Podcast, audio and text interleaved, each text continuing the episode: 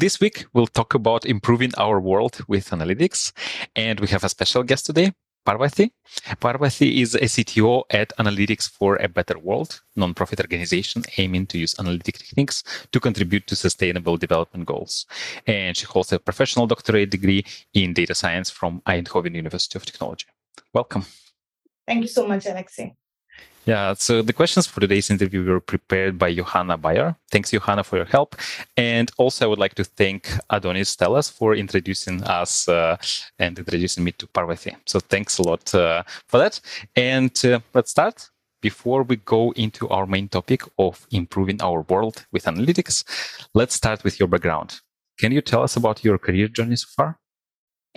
So I started in 2007 in India. I studied my bachelor's in electrical and electronics engineering. And after completing the uh, bachelor program, I really wanted to work in renewable energy sector because, yeah, with my background in electrical and electronics, it was a obvious choice for me uh, to go into renewable sector because I was also very passionate about sustainable development. At that point, even though I didn't know the depth and width of this field, being a very young graduate. So I uh, did a master's in energy management and climate change technology. I realized that collecting and using data is becoming more and more prominent in this field and i started learning a lot of modeling simulation uh, data analysis specifically in the energy management sector and i started working in india itself so i worked in research and development throughout uh, research institutes in India, uh, predominantly working with solar photovoltaics and in the data side uh, of that. I saw a really good job opportunity in Singapore at that point at the National University of Singapore, where they were collecting a lot of data from cross climatic photovoltaic systems and analyzing it. So I jumped at that opportunity to learn more about data science and I joined, uh, applied and I got in. So I worked there for almost more than two years. And then i realized data is not just uh, usable in uh, renewable energy sector. It can be used for other fields in sustainability as well. And i realized i do not have a education in data science. Uh, so i decided to pursue an uh, education there as well. So i moved to netherlands. I pursued a professional doctorate program in tu eindhoven and i'm based currently in eindhoven in the netherlands. And after graduation i started working in the public sector. So i started freelancing for world bank and united nations uh, specifically UNDP in India, on a series of uh, sustainability projects, leading the data part of it uh, across healthcare, transportation, infrastructure, and others. And last year, the University of Amsterdam, together with some private sector players, decided to set up this Analytics for a Better World Institute. And they were looking for a CTO. And thanks to uh, my good luck, I got the offer. And last year, I started working with them. So I still continue to consult for both World Bank and UN on a series of projects. But yeah, majority of my time, I work as a CTO there. And that's basically my career journey. Hmm. Interesting. What do you do there as a CTO?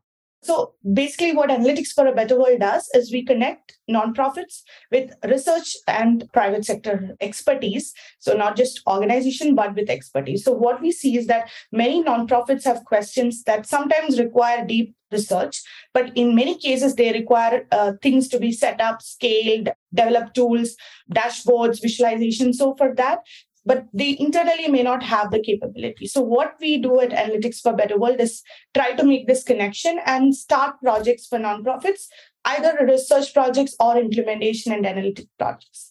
And some of them I uh, help in brainstorming, ideating, coming up with uh, digital solutions. Also, we try to understand the maturity of the nonprofit and based on that we create a tech and a tool set because with not every nonprofit you can directly go to machine learning and deep learning. You need to start uh, smaller iterate fast uh, because that's the only way we can drive digital transformation. So we start from the beginning. We ideate we brainstorm we understand the maturity. We have a long term partnership kind of a model of working with nonprofits and I deal with most of the technical stuff. Uh, data part, uh, we have a managing director who looks at more the business development, making partnerships work, way of working, etc. So I sometimes lead data projects, sometimes lead brainstorming workshops. I even create a curriculum for uh, training and upskilling nonprofits and others. Uh, that's a lot of information I'm trying to know. so what you do is you connect uh, nonprofit organizations uh, so you help nonprofit organizations with analytics, right? And that means you set up all this technical infrastructure and even before that, you do some brainstorming sessions with them, right? To understand what they actually need, what kind of tools they need. So maybe we can start with these brainstorming sessions. Like, let's say a nonprofit organization comes to you and says, help us with digital transformation. Right. So how do you start that? How do you work with them? What things you talk about in these brainstorming sessions? Usually we uh, try to understand the different levels of the organization. So let's say we can summarize into three categories. So we have executives who make mm, long term strategy plans for the organization. Then there are like managers or project leads or program leads or organization uh, department leads who put together teams who define and deliver and implement projects. Then there is hands on practitioners who are actually implementing projects. And not all nonprofit project is a data project their goal is let's say to deliver humanitarian assistance or to make sure that schools in the neighborhood have access to food electricity. So their goal is totally different but they might have a data component in their project. So during the brainstorm what we try to understand is at these different levels in the organization what level of data maturity is already existing? Then we try to understand what are the things that is required in their strategy for them to grow in data science. Do they really need to invest in resources? Do they need to invest in infrastructure like you said or do they need to invest in a long-term strategy and plan? So we try to understand this through a series of interviews uh, with different groups within the uh, team or organization and then we try to come up with a roadmap. But also not every nonprofit is the same. Some nonprofits come to us with a really good already defined problem statement then we help them implement the solution for it. So it totally depends on at what level of maturity the nonprofit is and do they already have a problem statement yes or no. So yeah i would say it depends on the nonprofit but this gives you a flavor of how those brainstormings work. Mm-hmm. just curious if you um, i don't know if you can tell us or not. Maybe you can just pick an example without naming maybe organizations or if you can name that would be even interesting and then a project that you did for them recently and uh, would be interesting to see like how you took it like from you know from the start and then worked on that like defined this roadmap did this brainstorming defined roadmap and then found a solution Yes, definitely. I can give you one example. So, this is not a direct example of a project because, yeah, we cannot divulge all the information due to mm-hmm. privacy and others. But we recently or last year uh, later uh, part of october we started an academy where we uh, trained nonprofits and it was a open free program where we invited nonprofits from around the globe to apply for practitioners. So uh, we received more than 340 applications from around the globe and we, from that we selected 43 fellows or nonprofit data practitioners to work with us and go through an eight week program. And in the first few weeks they did some data science courses then in the second half, we did brainstorming with them. In your nonprofit, let's try to identify a problem that you would like to solve. And I will give one example from uh, the United Nations Environment Program in Nairobi, Kenya. So we worked with a fellow from there uh, who had a problem that in Kenya, waste management is a huge issue. And what uh, they were seeing on the ground was that there were not enough waste collection points throughout the city they wanted to use analytics and optimization models to understand how can we improve this situation. Uh, so what we did is we paired them up with mentors and uh, who are already experienced data scientists and we paired them up with some of our trainers from university doing some optimization research uh, because it requires mathematical modeling as well. And they jointly did a very simple proof of concept pilot where they uh, used data what is openly available to say population densities they overlaid the road network data and others to say this is where you need to establish more waste collection points. But then uh, it was an eight week program, of course, and the brainstorming came up with a really solid idea to take forward. And now, what we are doing is we are uh, having a, a student plus a small team supporting them to scale this up because that was a proof of concept. It worked fine as a, a, test case, but now we are working with them to implement it as a proper solution, even using, for example, satellite imagery to identify large scale dumping grounds of waste to see maybe in those areas you need not just data solution, but you might need more advocacy for waste segregation and plastic waste collection. So this is one example where we started with just a brainstorming and an idea. We went all the way to actually now developing a solution. And uh, I just want to make this very clear. The data part is just one part of the solution you have the other parts like you need to have public officials you need to have advocacy for better data collection you need to have advocacy for on the ground training for people to actually do the segregation. So uh, the data part is helping the officials reach there but there is much more beyond that to get the solution to work and scale yeah, that's uh, probably, I don't know if I'm right, maybe I'm wrong, but I expect that the level of maturity when it comes to data in these organizations in the public sector is probably lower compared to, I don't know, a typical startup, uh, internet startup, right? A typical internet company. Is it uh, the right observation? What kind of level of data maturity do you usually see in these organizations? It also depends on nonprofits. There are some nonprofits or development sector organizations that have uh, really good maturity in terms of digital. They have like a data science team. They might already have data scientists working with them from other organizations. They might have research teams. But if you look at uh, the overall landscape, yes, there is a resource gap uh, there is a lot of need for data scientists in this sector. And the sector also have huge competition with the private sector right? Because private sector have a lot of need for data scientists as well. And then the data scientists have an option to choose either to work in a public or a private sector company. And in many cases what I see is in a nonprofit, uh, data is not their first order of business, like I said before. Their main goal is uh, not to collect and analyze data, but their goal is something else, and data is one part of it. So you need also data scientists who have that kind of affinity to work with them, who understands the big picture and not just uh, start developing machine learning every time they see some data set, but to understand where to contextualize it. So there is definitely a resource gap and there is a huge demand. So this is where i think i mentioned before from our analytics the academy that we set up. It was our first time setting up an academy and we are a new organization. We do not have that much visibility yet. We do have a lot of partners and nonprofits working with us but uh, if you look at it we are relatively new. So uh, even then we received so many applications from top uh, organizations around the world. So it really shows that there is a need. And uh, one more thing is it was a free program. And usually free educational programs the dropout rate is high and the retention because it's an eight week program there can be very less number of people who actually graduate. But that problem we did not have at all because we really looked at the motivation and the fellows were motivated throughout the program. And yeah we had really high retention rate and attendance plus the program completion rate. So yeah i have to say extremely motivated uh, resources who are existing but there is a huge uh, skill gap. Yes. Mm. How do you solve this skill gap? Because I imagine that, like, if you compare the public sector with the private sector, that I suspect that usual internet companies who are in the private sector, they probably can pay more, right? And then it's kind of hard to compete because, like, people who I don't know, graduate from university or people who are already experienced, they might want to go there because already data maturity is maybe better there, uh, like there's better compensation and other things, right? So how do you actually, I don't know, manage to close this gap, manage to find people who want to work in the public sector, who want to contribute? So how do you do this?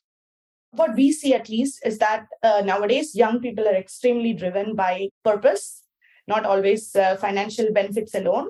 And I have worked both in private and public sector, and I wouldn't speak for the rest of the world. But sometimes you, uh, when you are working, especially in public sector, you get that sense of purpose much more than when you are working in a private sector company.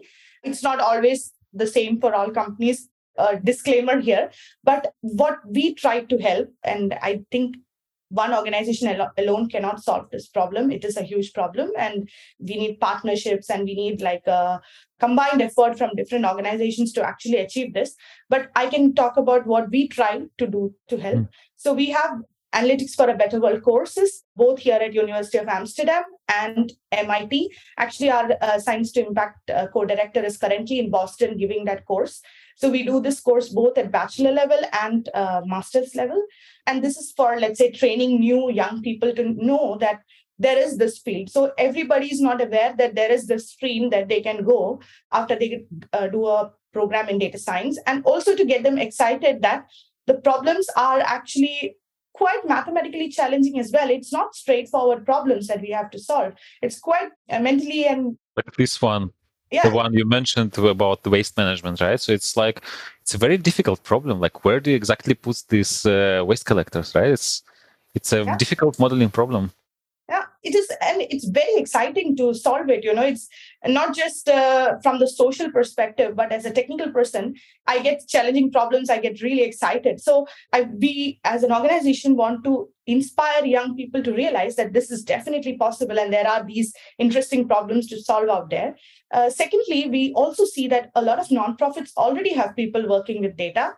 We want to upskill them Plus, we want to get organizations also to invest in improving their data maturity because, like you said before, a lot of data scientists need to feel that they are working in a more uh, mature organization to understand that how they can com- uh, like contribute and they need to have all the tools and techniques and support to develop these solutions right? So that's exactly why i mentioned these three levels. So we have executives we have uh, managers or analytics translators uh, very commonly used word. Then we have data science practitioners. So analytics for a better world we have an academy. And through academy last year hosted a program for uh, practitioners, which is hands on data science skills. This year, we will repeat that cohort. Plus, we are adding a new course for analytics translators. And in the pipeline for next year, we have plans or uh, like host a program for executives as well. But uh, we need some more preparation time for it because for practitioners, we have eight weeks. For analytics translators, it's going to be a shorter program. And for executives, it have to be two days or so because yeah getting them uh, engaged for more so uh, the curriculum requires more research and that's exactly what we are doing now we are planning to interview a lot of executives who are working in the nonprofits to develop their curriculum it is also mm-hmm. difficult to set up a curriculum for them because if you look at i mean you know you probably know uh, there is coursera udemy there is so much data science content out there but how do we tailor it for nonprofits and how do we tailor a curriculum which speaks to them and their language? It's also not uh, very easy. So we are also learning in the process.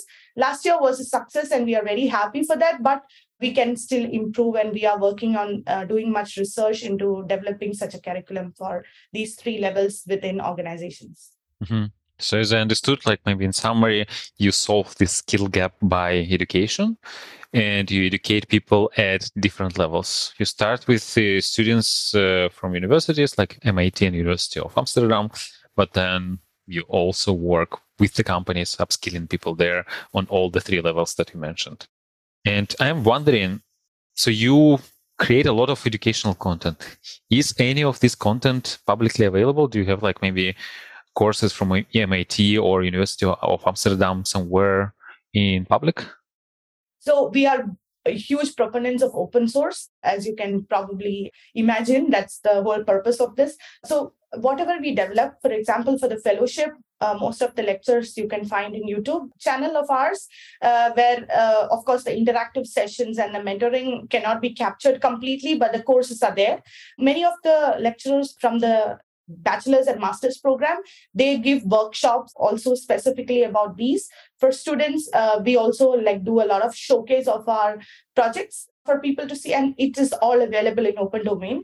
And if i can add one more thing not just about the academy but we also have a github repository where whatever we are developing for nonprofits not the data, of course, the data is proprietary and it stays with the nonprofit, but the algorithms and models, if we see it is applicable for other use cases, we make them also openly available. And we try not to use proprietary tools in general, but in some cases we cannot escape. But in most of the cases, we try to uh, use open source and both knowledge and any deliverables or results we openly make available. That's really cool. So please send us the links to these resources so we will include them in the show notes. But I'm wondering, maybe you can tell us more about these courses that you have with universities. So, like, what kind of modules do you have there? What is the focus? What do you teach there? So I do not uh, teach myself. We have a science to impact uh, co-directors, uh, two professors. So mm-hmm. one is uh, Professor Dimitris Bertsimas. He's from MIT Sloan School of Management. And then, of course, in Amsterdam, we have Professor Dick den Hertog. So they are the ones who are uh, leading, let's say, most of the educational programs in universities. And we have other professors like Professor Joachim uh, Gromicho, who also uh, takes sessions. Uh, so it's not just us. We have a big extended team mm-hmm. behind us who does these courses.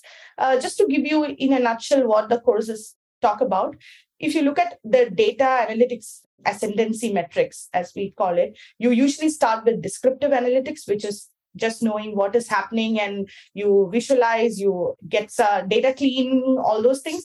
Then you do diagnostic analysis where you see why things happen and what are the root causes. Then you can do prediction. So you can forecast, you can create early warning systems, you can make machine learning models, you can do some uh, image detection, geospatial analysis. But the last step, which is quite difficult and it is more impactful, is optimization, which is talking about how can we make things better. So I will give you a very uh, quick example of what we did with uh, World Bank or what we are actually doing now, also continuing to do with World Bank. We went to Timor Leste together with World Bank to study how uh, the current uh, hospital network in Timor Leste is, and do people actually have access to primary healthcare centers. So we make a map of all the population points, we map the existing hospitals, we map roads, then we calculate the travel distances, and we see at 5 kilometers, 10 kilometers, 15 kilometers, how many people or what percentage of people have access. Now, this is descriptive.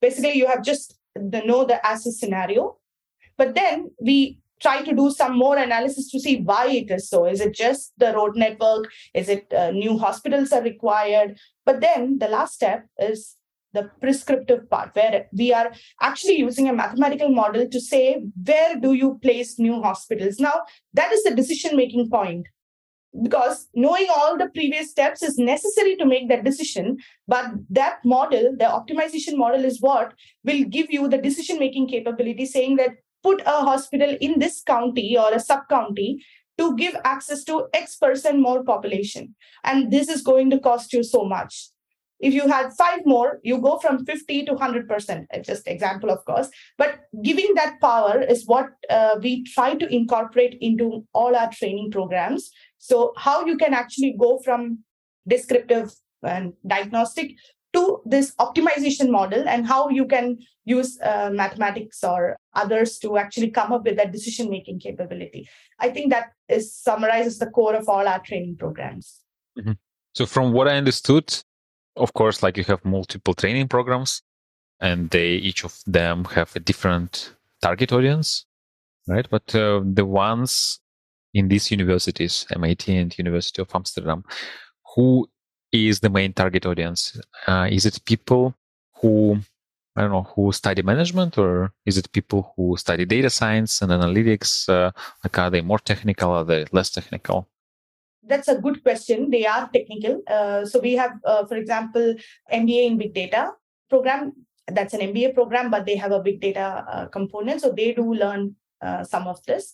Uh, we also have a business analytics course, both here at MIT, the Sloan School of Management. So these are the kind of uh, students who take up these courses. But we are also have been brainstorming. It's not done yet. Is on seeing if healthcare or education or these kind of programs can also have such components. But uh, yeah that's uh, just an idea at this point. But like you asked in universities most of our courses are targeting students who are learning business analytics or mba in big data. So mm-hmm. a mix of both management as well as uh, mm-hmm. technical. Yeah so they already know analytics and you just show them the application of analytics for nonprofits right? For public sector nonprofits and also maybe a more of optimization kind of mm-hmm. uh, problem. Mm-hmm. So we teach them more prescriptive uh, uh, analytics. Yes, but the, the point is that they already know analytics. You just show them how they can apply this to solve real world problems. Okay, that must be quite inspiring, I imagine. Yeah. Yeah, that's the key feedback we get from students. They are all very excited. And we have a lot of them working with nonprofits during their thesis as well so that shows that yeah they get do get inspired and they want to work with nonprofits for their thesis And interestingly, we also get uh, requests from other students who are not really from these programs uh, writing to us asking if they can do thesis with us. And yeah, we do encourage that as well. So these are not just open to University of Amsterdam or MIT or uh, any of their affiliate, let's say, universities. We do encourage other students also to come and work with us, do their thesis, yeah, to see how they can help us. That's actually, I see this question coming up in the community in Slack quite often. People come and ask, Hey, I need to write a thesis, but I have no idea what to write about. Can you suggest good topics? And yeah, so maybe for these people, for these students who come and ask these questions, how can they contact you and, so, and find out uh, how they can help with their skills? How can they take part in this? What's the best way of doing this? Maybe you have like a public list somewhere with possible topics, or like how do they go about this? Yeah, actually, this is not that, uh, let's say, uh, straightforward because we usually define it together with nonprofits. Uh-huh. And the problem can evolve over time. So it's not like there is a list somewhere and people just choose. It is a bit more personal, uh, let's say. Mm-hmm. Just to give one example, so we have a student who says we want to do thesis with us. Then we know that our some of our nonprofits have some pressing issues. Uh, we send the student and the nonprofit in a brainstorming together with us to define a problem statement which works for both of them. Because it's not just that it should match what the nonprofit want it should also appeal to the students. Because they are investing a lot of time we want to, them to get excited about it as well and passionate. So uh, i wouldn't say it is that industrialized yet where they can choose but they can always reach out to us. In our uh, website we have a page specifically for researchers and students where they can just write a message. We always get back to them or uh, i think you have our linkedin page you have uh, my linkedin robert's linkedin. You can just reach out to us. We are always yeah open to all these. Uh, we are not that busy that we don't uh, have time to answer these. So just reach out to us personally yeah so we'll make sure to include all the links you send us so what I understood, if I don't know, there is somebody, a student in India or in Germany or any other country, which is, I don't know, not from any university, which is not MIT or University of Amsterdam, if there is a student and if they want to write a thesis with you, what they do is they go to your website. There is a section for students and researchers, and they simply contact you, right? And then you take it from there. Sounds good. Yeah. Okay. And I want to go back a bit so when we discussed your different uh, educational initiatives, and one of the things you mentioned was that you want to improve data maturity of existing organizations, and you do this by upskilling people and perhaps something more. So I'm really curious how exactly you go about this. So you come, you join, or you work with an organization, and you see that yeah, the data maturity could be improved. So what are your next steps? What do you do for that? Uh, so first we need to measure to actually improve right? So we do some series of interviews like i said. We also have standard questionnaires standard formats of these measuring the maturity let's say. And then uh, using the template we say okay currently you are here in terms of people or process in technology. So it is not just uh, about technology it's about the process and people as well. Then together with the management they we look at their strategy for uh, next uh, one year, three year, five year, then we say that uh, based on this strategy, this is the roadmap. So we help them create a roadmap for data and digital transformation. So you need to upskill people around these sectors. These are the options for uh, fundraising. These are the training programs. Also, these are the tools that you can internally use to maximize operational efficiency because sometimes we see that a process is uh, not correct. They have set up something but it needs uh, some optimization there then we uh, help them set it up. So it's not just about training but it goes much beyond that. I can give one example without naming the nonprofit is that we saw in a nonprofit that there is already a Azure a cloud environment set up, but there were configurations which were actually like not optimized that they are spending more money than what is necessary a lot of the unused resources or clusters were not turned off or uh, they are still running which is running up cost so there also we have to first of all shut them down reduce cost but also come up with a standard operating procedure so that next time any team in the organization set it up they follow a set of criteria you know uh, if you are no, no longer using it this is what you have to do. So it's not just about shutting it down, optimizing. You have to document it and make them aware that, yeah, these are the standard operating procedures. And it is, uh, again, I have to go back to what I was uh, saying. It's totally dependent on the nonprofit. Some nonprofits require more investments in people, some more in technology. But yeah, we kind of try to tailor it to the uh, nonprofit, the whole process. But usually, maturity scan uh, discussions and then we create a roadmap. We help them implement the roadmap in stages. So it's not like at once you come and uh, change the whole organization. It's a long process. Uh, usually we have like uh, short term goals and long term goals in the roadmap and we implement it in uh, pieces. Mm. so yeah you mentioned three aspects or three dimensions that you measured during the interview. So people processes and technology. Maybe can you give us a little bit more insight into what exactly you measure there, like in terms of you know people, process, and tech? What exactly you look at? Uh, like you said, if the strategy of an organization, let's say, is to collect and analyze more health related indicators, just uh, one example, they are working in the ground with healthcare professionals and hospitals. Uh, we look at are they collecting the right amount of data? Are they having the capacity to analyze this data. So that is where resources that's, that's the tech part or people part or process part?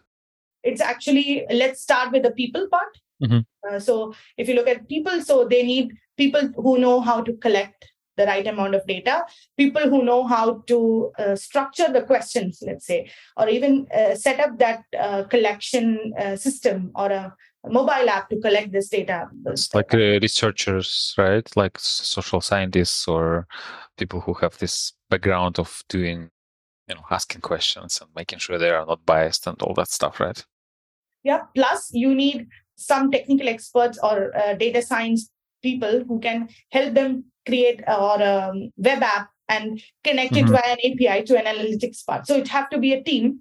So including, let's say, people who can mm-hmm set up the questionnaire, but also digitally collect the information, put it into a uh, server somewhere, host it. So you need a team who can do all this, right? Mm. So that is people. Mm-hmm. So if they have a team, then they are already more or less mature. If there is no team, then you understand, okay, there is a gap. Because if you want to collect data, how are you going to do this if there are no people who know how to do this, right? Yeah. And let's say there are people who can collect data, but there is no analytics capability who can analyze this data to make mm-hmm. decisions, then they are at a different stage in the maturity. Mm-hmm. But if they don't have any data collection at all, then they are at a different stage. If they do everything, then they are totally at a different stage. So there is uh, groups of categories. Yeah. Mm-hmm. Understand. Okay, and then the process part. What is there? Uh, so in the process part, we look at what is the process that the, the, team have to go through to set up the system. So organizationally, do they have all the support required? Are they actually looking at privacy, security? Uh, are they following all the best practices out there? So you can create a form anybody can create a form but are they actually following the best practices are they following the right order of things for example before collecting a form is there a clear guidance from the uh, management or from the team uh, who needs this data on how, why they want to use this data? So you need to have that process clearly defined and in stages. So yeah they know that they are doing the right thing at the right order. So that would be the process. So zero processes means low maturity, right? If then if there are some processes, then it's I don't know mid level, and if there is a process that explains everything, like uh, I think you mentioned the standard operating procedures, right? If they have these things in place, if everyone knows how exactly to I don't know collect data or process data or I don't know delete things that are not used like what are the, what are the sequences? What is the sequence of steps you need to do? Then it's uh, good right? Yeah you are saying three categories but there is much more. It's not that uh-huh. crisp right? It's fussy. So uh, yeah it is not just three levels. There is like mm-hmm. a, a, whole level of maturity scan but uh, you are right in the overall picture yes. Mm-hmm. and then the tech part i guess uh, was quite interesting. Uh, you mentioned cloud at some point right? So well, what are the stages there in the tech dimension uh, so in the text, uh, Ben, I would say, do they have, let's say, a collaborative kind of working style? Because in many like cases, you will be working, yeah, like Git, of course, but are they all working in their local machines having local copies of the data? Or do they have a centralized one source of truth? Is everything accessible? Is the mm, tech configured properly? And also from the organizational side are they aware of the technologies that they require from the management and uh, we look at that as well like in terms of technology uh, not just whether they are using it but are they aware of what are the alternatives and they have chosen something that is best. And we look at their tech stack we look at their uh, analytics stack and see if something needs to be optimized. So that will be technology. Hmm. and uh, yeah i kind of wanted to use this as a segue to talk about different technologies and analytical tools. So what are the tools that you typically see or typically recommend your clients to use? How do you go about you know suggesting these tools to the customers?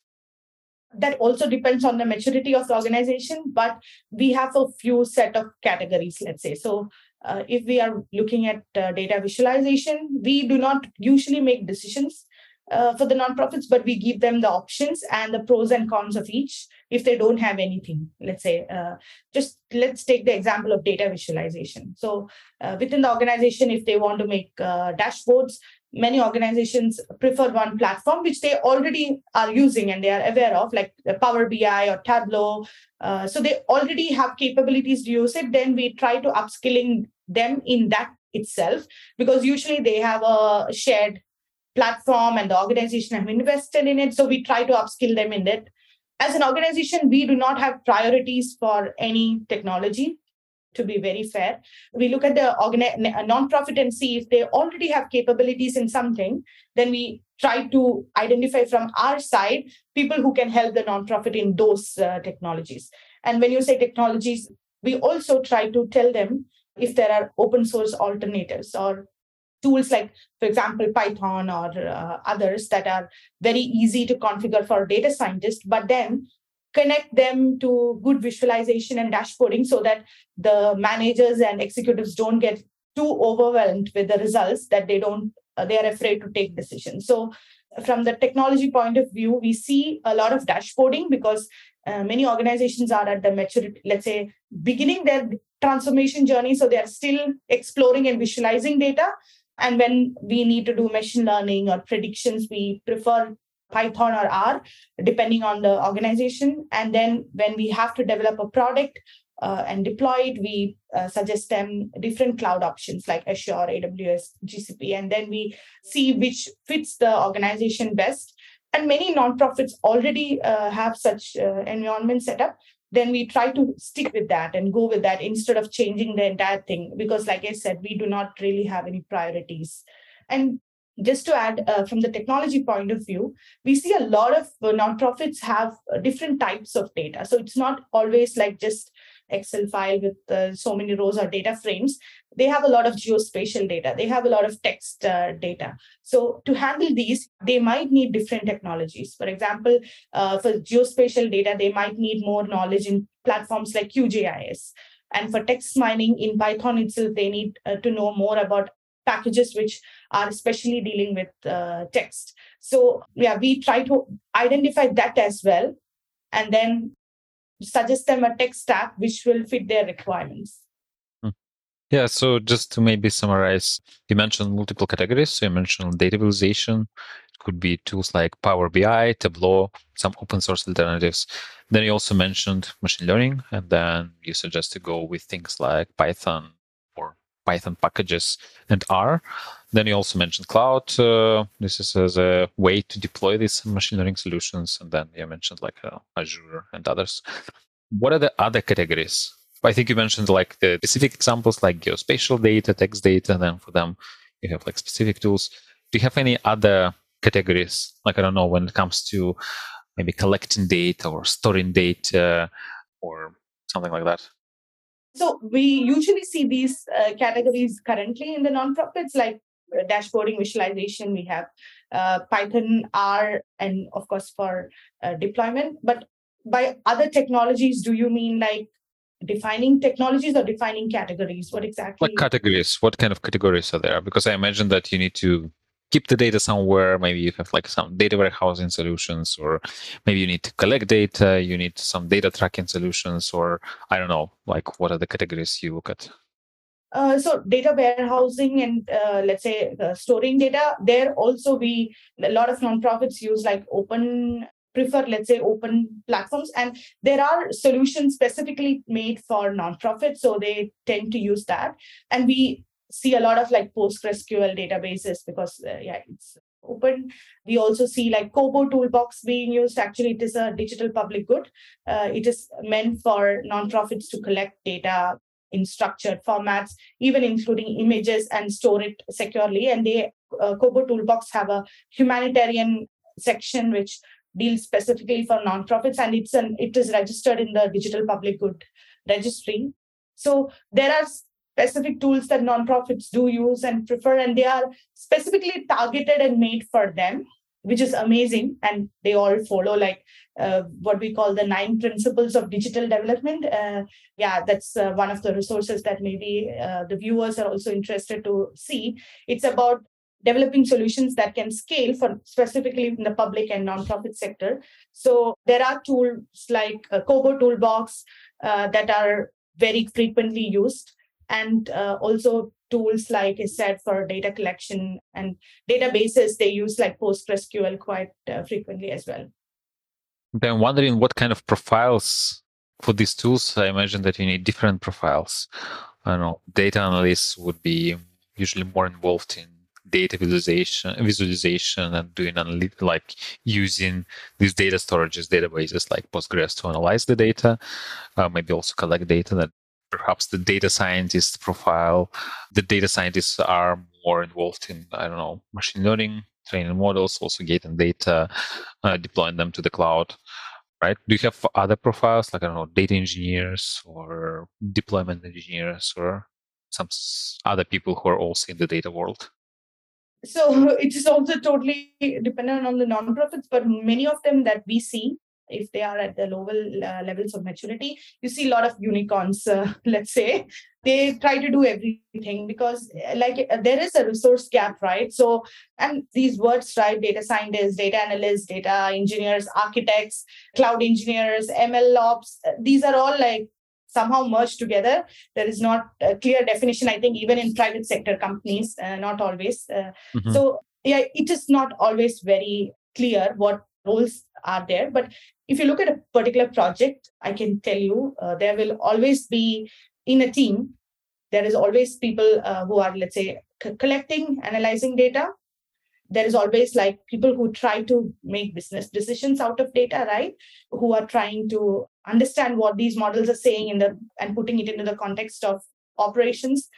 And usually uh, in nonprofits, we see a lot of research uh, teams who are looking at uh, it from a totally different like research perspective because uh, they need to know what more data have to be collected and what more use cases can be developed. So we see a lot of data science uh, profiles but to be very fair most of the nonprofits are not at the stage where they are deploying like large scale machine learning models on cloud. It's just not there yet at least with the nonprofits we work with or the development sector organizations we work with. This is not what we see um, most of them are still trying to figure out or defining key performance indicators. So it's still descriptive, some cases predictive. Uh, just one example is uh, early warning system. So uh, you might have heard the Great Horn of Africa have had the biggest drought in many many years. Uh, and how can you predict or, or give early warning for these kind of situations so governments can act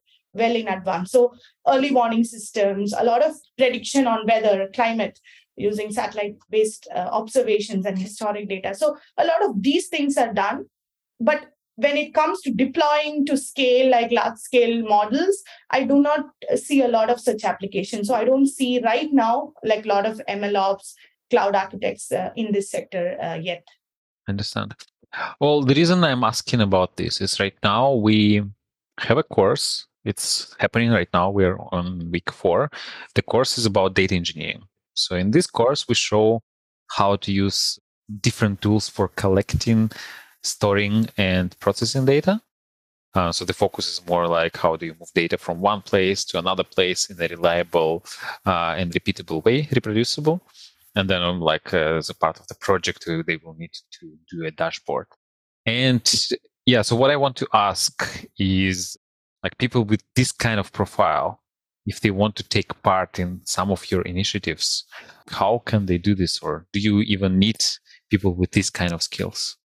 Uh, we do need them definitely, but it is not like uh, nonprofits are going to directly hire them because it's not like there is a constant source of uh, not all nonprofits. Uh, let's say there are some who require this, but because there is no constant source of uh, these kind of projects, right? But we do see uh, some of these applications, and I can give you one very simple example. So we work with a researcher who have developed a very amazing solution for smallholder farmers in Brazil.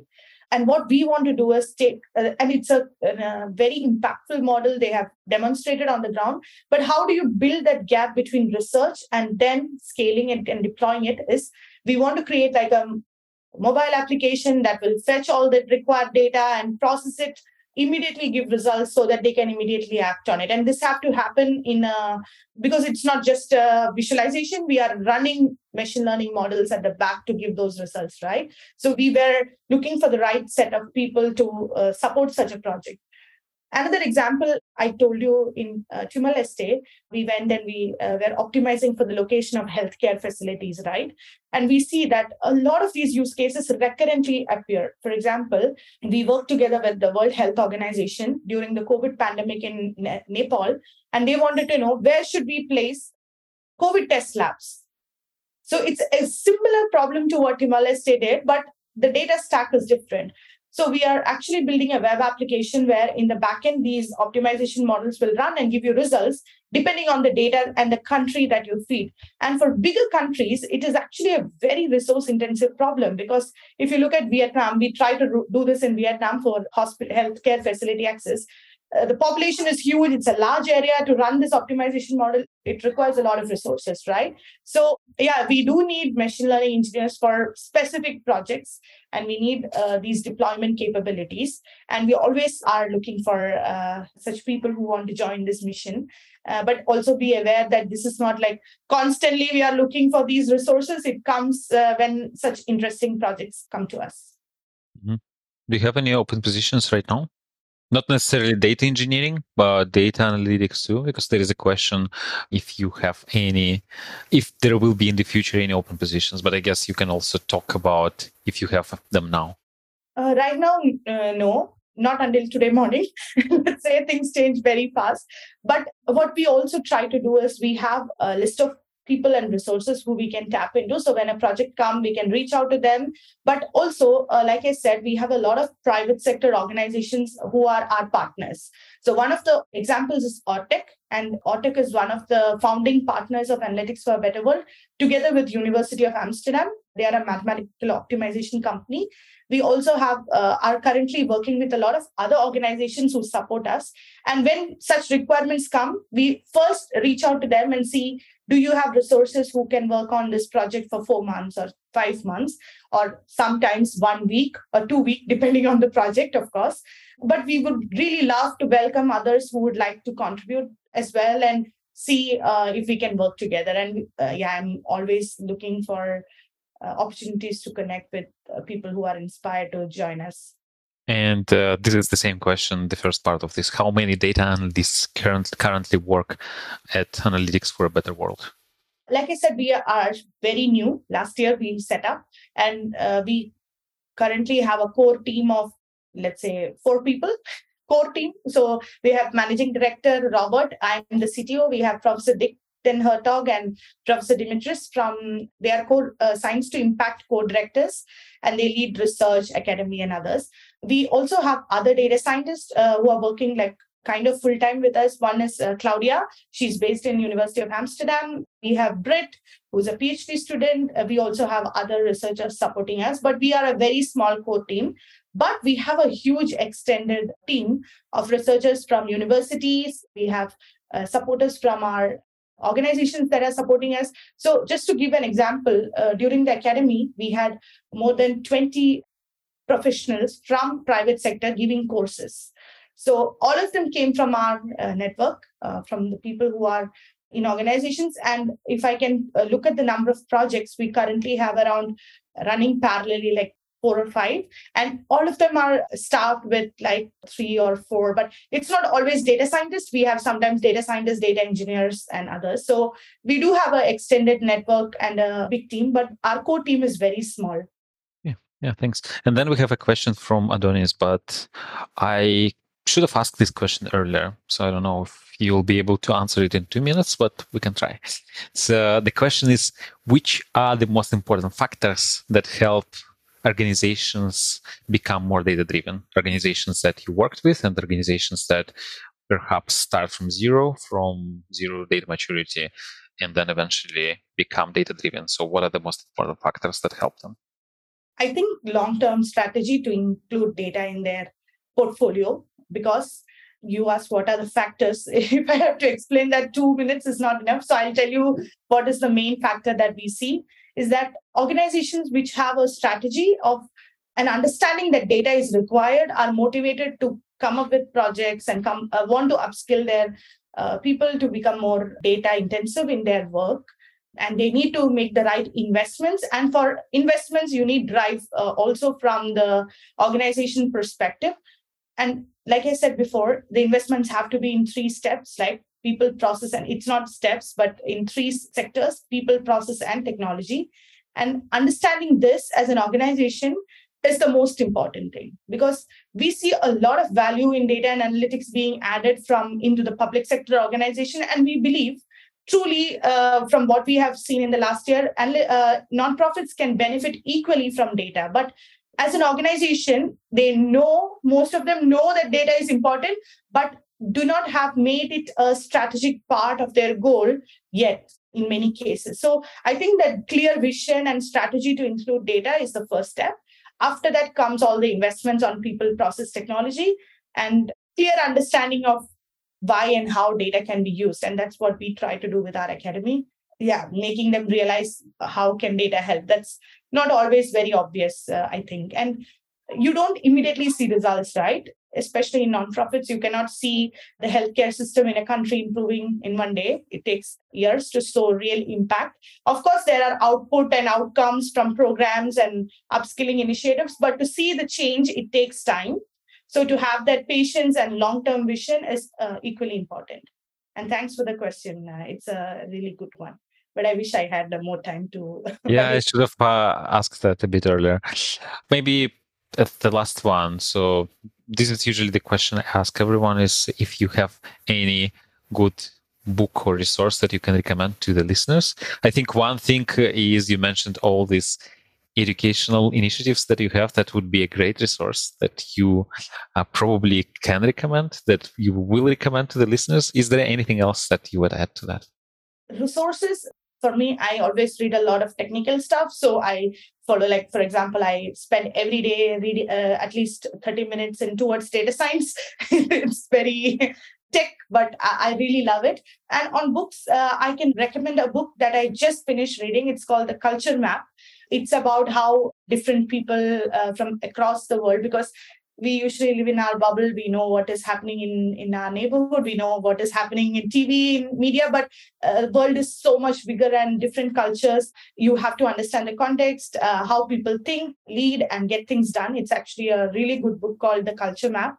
And i am also currently in one of the books that I'm uh, reading is uh, called The Seven Habits of Highly Effective People. I find it also very interesting.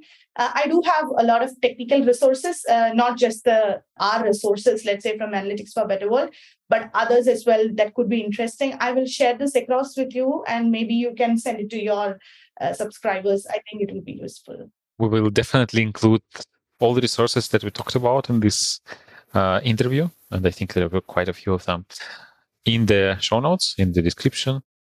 And yeah, with that, I guess uh, we don't, we are a bit over time. So thanks a lot for joining us today, for sharing your experience, expertise with us. Thanks everyone for joining us today, for asking questions. And yeah, it was fun. Thanks. Thank you so much for the opportunity. It was really good chatting with you as well. Yeah. And have a great weekend, everyone. Thanks. You too. Take care. Bye. Goodbye.